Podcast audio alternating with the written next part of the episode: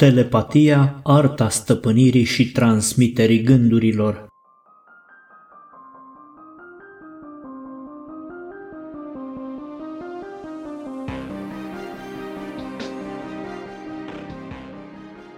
Oare de ce nu mă surprinde că telepatia, arta stăpânirii și transmiterii gândurilor, așa cum îi spun eu, este pe locul întâi în topul preferințelor voastre, după cum rezultă din sondajul la care ați participat? Accesați pagina de pornire a canalului, intrați în fila comunitate și convingeți-vă. Sunt acolo 5 teme supuse votului vostru. Pe ultimul loc în acest top al preferințelor voastre este culmea, un videoclip pe tema de ce suntem curioși. Nu că nu v-ar interesa de ce sunteți curioși, ci doar că vă interesează cu prioritate să aflați cât mai multe despre telepatie. Aș evalua eu scorul sondajului. Voi știți cel mai bine. Pentru noi, dorința voastră exprimată prin vot este cea mai importantă. Trebuie să recunosc și eu că este o temă fascinantă. Telepatia este cercetată de specialiștii din domeniul științelor cognitive de mai bine de 130 de ani și încă nu s-au găsit răspunsurile de ordin științific la întrebările pe care le ridică această presupusă abilitate extrasenzorială. Nu de puține ori folosim expresia gând la gând cu bucurie, dar este oare telepatia un fenomen real sau doar prezumat a fi real? Dacă telepatia există, oare cum funcționează? Avem toți această abilitate de a comunica la distanță fără utilizarea gesturilor, atingerilor, limbajului verbal sau altor forme de comunicare verbală sau non-verbală, adică de la gând la gând? Cum putem verifica dacă avem această abilitate extrasenzorială? O putem antrena? Dacă telepatia există, putem scana și citi gândurile altei persoane? Care gânduri? Cele stocate în memorie, cele care ne sunt transmise sau cele ale căror energie a fost înmagazinată în subconștient? Putem controla mintea altora? Putem influența deciziile pe cale telepatică? Funcționează doar între oameni sau și între animale? Sau chiar și între oameni și animale? Au fost deja inventate dispozitive electronice care pot citi gândurile? Psihologii și psihiatrii ce spun despre telepatie? Dar iluminații și maestri spirituali. Acestea ar fi doar câteva dintre întrebările la care vom încerca să răspundem în serialul care începe astăzi. Bun găsit tuturor! Să ne imaginăm o lume în care am putea să ne citim cu precizie gândurile unii altora – Nota bene, cred că ne-am mai cenzurat puțin ce ne trece prin minte și că gândurile noastre ar fi ceva mai curate, mă gândesc. Sau am fi atât de diabolici încât să păstrăm gândurile murdare într-un sertar ascuns al minții, permițând celorlalți să le citească doar pe cele la care vrem noi să aibă acces? Voi ce credeți? Cum ar arăta o lume în care ne-am putea citi gândurile între noi? Aștept părerile voastre în comentarii. Chiar dacă telepatia pare o abilitate de ordin extrasenzorial, un fel de superputere așa, citirea minții este o abilitate care poate fi învățată. Oamenii trimit semnale despre gândurile lor tot timpul, dar este nevoie de practică pentru a vă conecta la acest sistem de comunicare. Haideți să definim termenul ca la carte pentru a nu-l confunda cu tehnicile de citire a gândurilor, cu empatia sau cu alte tehnici de comunicare non-verbală despre care veți afla astăzi. Termenul telepatie vine din limba greacă, tele însemnând îndepărtat sau la distanță și patos sau patea însemnând sentiment, percepție, pasiune, suferință. Telepatia este pretinsa transmiterea informațiilor de la o persoană la alta fără a utiliza vreun canal senzorial uman cunoscut sau vreun tip de interacțiune fizică. Termenul a fost folosit pentru prima dată în 1882 de savantul Frederick Myers, unul dintre fondatorii Societății pentru Cercetare Psihică. Primele experimente ale lui au fost criticate și apreciate ca fiind încercări de a demonstra telepatia mai degrabă decât analize obiective care să stabilească dacă există sau nu. Așa că la începutul secolului al XX-lea, lumea științifică era divizată, ca și astăzi de altfel în ceea ce privește existența telepatiei. Unii confrați psihologi sau psihiatri susțin că persoanele care manifestă tendința de a crede în telepatie sunt susceptibile a suferi de schizotipie sau tulburare schizotipală de personalitate. Alții nu-și dau cu presupusul, ci participă la proiecte derivate din studiul telepatiei, proiecte de cercetare și dezvoltare a unor noi tehnologii utilizate în domeniul neuroștiinței interfețe creier-computer și alte device-uri neuroprotetice. Neuroprostetica este o zonă a neuroștiinței care se ocupă de protezele neuronale, adică utilizarea dispozitivelor artificiale pentru a înlocui o funcție afectată a sistemului nervos pentru rezolvarea unor probleme legate de creier sau de alte organe – Începând din decembrie 2010, implanturile cocleare au fost utilizate ca dispozitive neuroprotetice la peste 220.000 de persoane din întreaga lume. Există de asemenea mai multe dispozitive neuroprotetice care vizează restabilirea vederii, inclusiv implanturile retiniene. Știința evoluează, dar sunt încă multe voci savante care susțin că nu sunt dovezi convingătoare că telepatia există. Parapsihologia susține existența telepatiei, însă este considerată de cea mai mare parte a comunității științifice ca fiind o pseudoștiință. Nu știu pe ce planetă trăiește această mare parte a comunității științifice care susține că telepatia nu există, Țările cu greutate alocă bugete serioase pentru cercetări în domeniu, supervizate de armată și serviciile secrete. Marile corporații dezvoltă și ele proiecte de cercetare pe această temă. În timp ce scepticii o țin pe lor, progresele recente în interfețele creier-computer transformă în realitate fantezia științifică a transmiterii gândurilor de la un creier la altul. Fondatorul Facebook, onorabilul Mark Zuckerberg, spunea în 2015 că este convins că viitorul comunicării stă în telepatie. El crede că tehnologia va fi cheia transmiterii directe a gândurilor de la creier la creier. Să se înșele oare Mark Zuckerberg? Clădirea care găzduiește sediul Facebook se află într-un campus mare din California – Complexul este vizibil de pe drumul principal și pare să nu ascundă prea mult mister. Însă în campus se află o parte oarecum misterioasă a complexului Facebook, un laborator de cercetare numit Clădirea 8. Nu se știu prea multe despre ce proiecte sunt dezvoltate acolo. Faptul că Facebook are mai mulți oameni de știință și experți în tehnologie care lucrează pentru ei ne pune pe gânduri un mare specialist în neuroștiință, renumit pentru inventarea unui braț protetic operat de minte, lucrează pentru companie. Ofertele de joburi pentru posturile din clădirea 8 par să fie formulate pentru oameni cu abilități telepatice.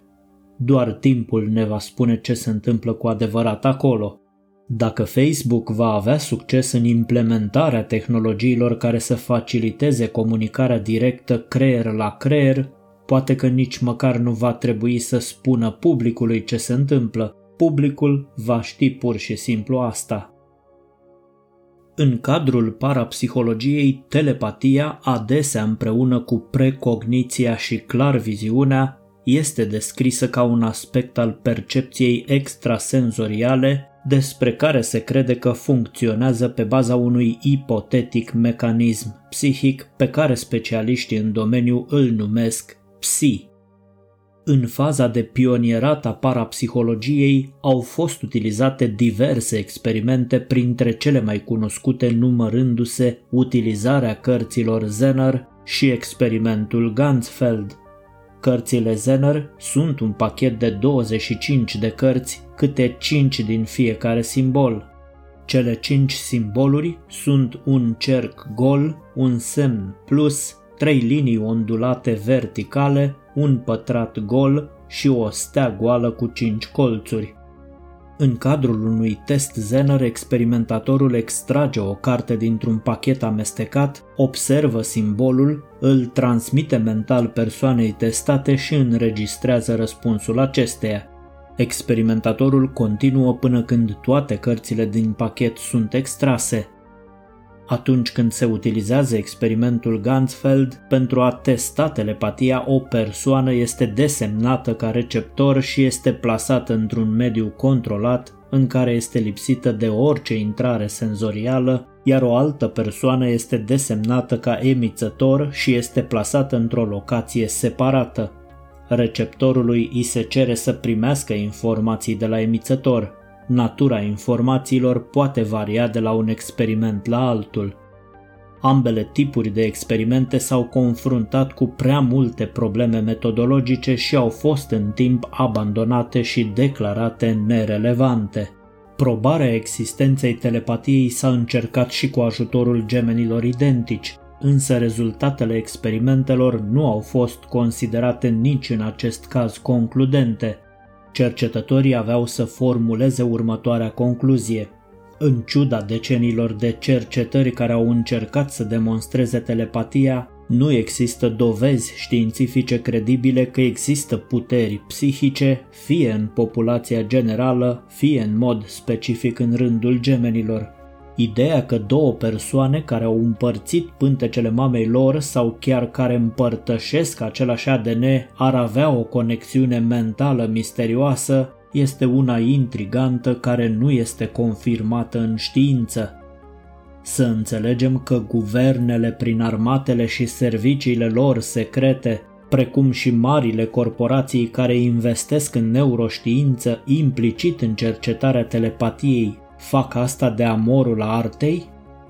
Experții cu ceva mai mulți neuroni au încercat să vadă telepatia dintr-o altă perspectivă, într-o altă lumină și au reușit. Iată și dovada că atunci când privești lucrurile dintr-o altă perspectivă, lucrurile se schimbă.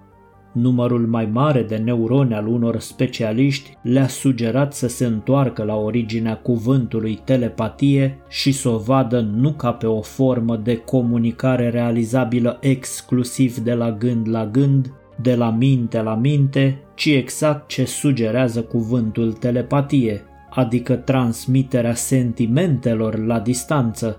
Sentimentele sunt rezultatul sintezei dintre gânduri și emoții.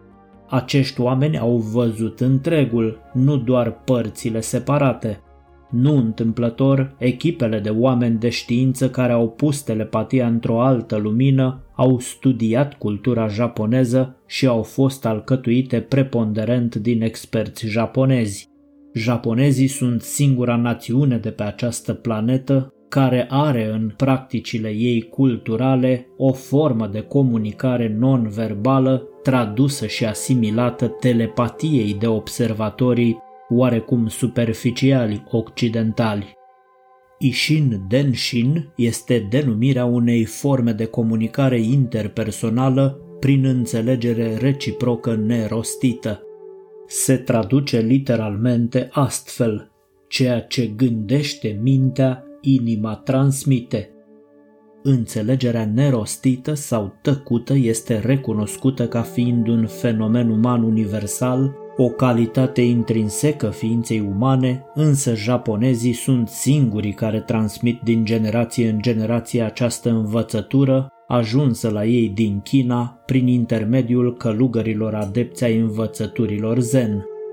Ishin Denshin este perceput în mod tradițional de japonezi ca o comunicare sinceră, silențioasă, diferită de comunicarea evidentă prin față și gură, care este văzută ca fiind mai susceptibilă la nesincerități. În cadrul acestui tip de comunicare, mesajul pleacă din mintea persoanei A emițătorul către propria inimă, unde este codificat și transmis apoi către inima persoanei B. Inima persoanei B receptorul primește mesajul, îl decodifică și îl pune la dispoziția minții acesteia. Plecând de la aceste aspecte a fost inventat primul dispozitiv neuroprotetic, stimulatorul cardiac. Acest sistem de comunicare minte-inimă-inimă-minte funcționează fie că înțelegem, fie că nu înțelegem mecanismele subtile care îl fac posibil, printre care și empatia. A susține contrariul înseamnă a nega existența națiunii japoneze care își ședucă noile generații în acest spirit. Ishin Denshin continuă să influențeze aspecte ale culturii și eticii japoneze contemporane, variind de la practicile în business și până la cele de life care. Bine, bine veți spune voi, dar cum rămâne cu comunicarea la distanțe mari? Vă spuneam că această tradiție culturală japoneză își are originile în China, mai precis în Tibet. În mănăstirile tibetane, această formă de comunicare este considerată divină. Cei ce pot comunica telepatic afirmă că se conectează cu inima la mare inteligență cosmică și transmit un mesaj codificat care este recepționat fie instantaneu, fie cu anumite decalaje de timp. Aici intervine scepticismul oamenilor care aparțin domeniului științelor cognoscibile și sunt limitați de cunoaștere în a admite existența incognoscibilului. Cum să poți cunoaște și să demonstrezi științific ceva ce nu poate fi decât experimentat extrasenzorial, nu cunoscut?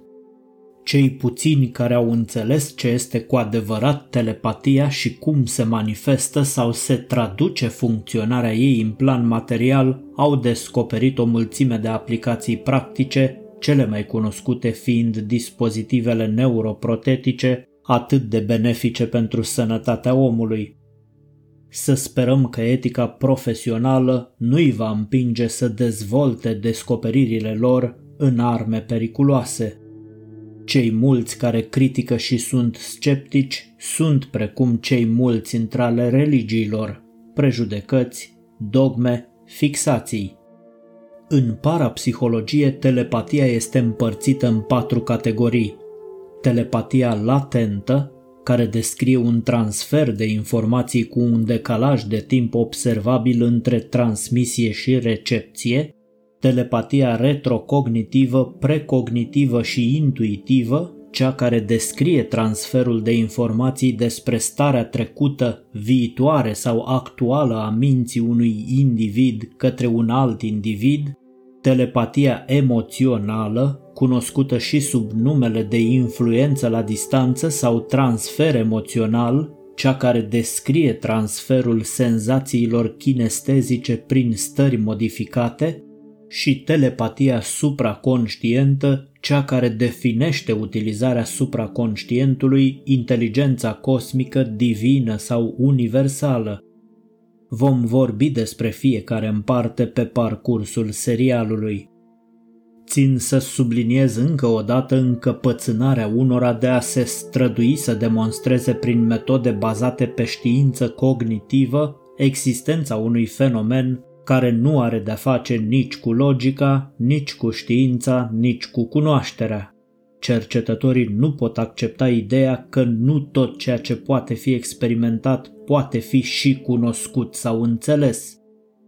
N-au prea reușit ei să înțeleagă nici efectul Frey, demonstrat în 1961 de neurologul american cu același nume Alan H. Frey. Acesta a fost primul cercetător care a publicat într-un studiu concluzii asupra abilității unor oameni de a putea auzi, asculta și înțelege frecvența undelor radio fără receptoare externe, doar folosindu-și propriul creier.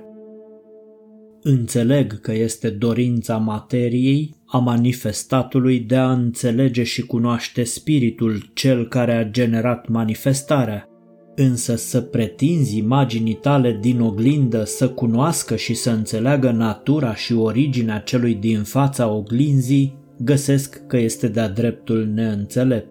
Cu atât mai mult tu, cel care se află în fața oglinzii, să-ți pui problema dacă există imaginea ta din oglindă. Nimeni nu este nebun să se privească în oglindă pe întuneric.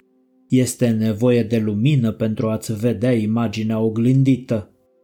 Aviz scepticilor, tot de lumină este nevoie și pentru a putea experimenta telepatia, nu de cunoaștere. Scepticii pe drumul lor, chiar dacă sunt cei mulți. Eu îi observ cu atenție pe cei care au înțeles exact cum stă treaba și cam de prin 2013 au suprabugetat cercetările secrete din acest domeniu. Sub masca neuroștiinței se pot întâmpla multe și să sperăm că vor fi doar în beneficiul umanității.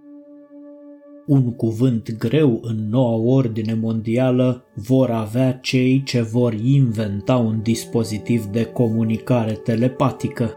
Au fost deja identificate mecanismele mentale asociate producerii consoanelor și vocalelor atât la nivelul limbajului verbal cât și la nivelul limbajului imaginat. A experimenta telepatia nu presupune nici cunoașterea și nici înțelegerea ei, ci doar cultivarea și experimentarea. Știu că această afirmație încurcă puțin mintea. Telepatia este accesibilă oricărei ființe trezită spiritual. A o defini în limite științifice ca fiind transmiterea unui gând de la minte la minte cu toate implicațiile SF de rigoare presupune să fii într-o mare eroare.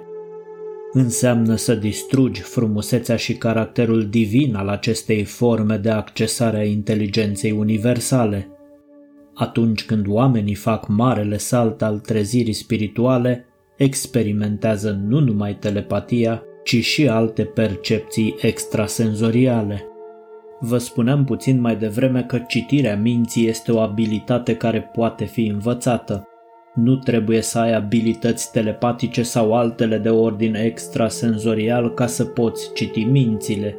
Oamenii trimit semnale despre gândurile lor tot timpul, dar este nevoie de practică pentru a vă conecta la acest sistem de comunicare. Sunt tehnici de dobândire a acestei abilități care nu trebuie confundată cu telepatia.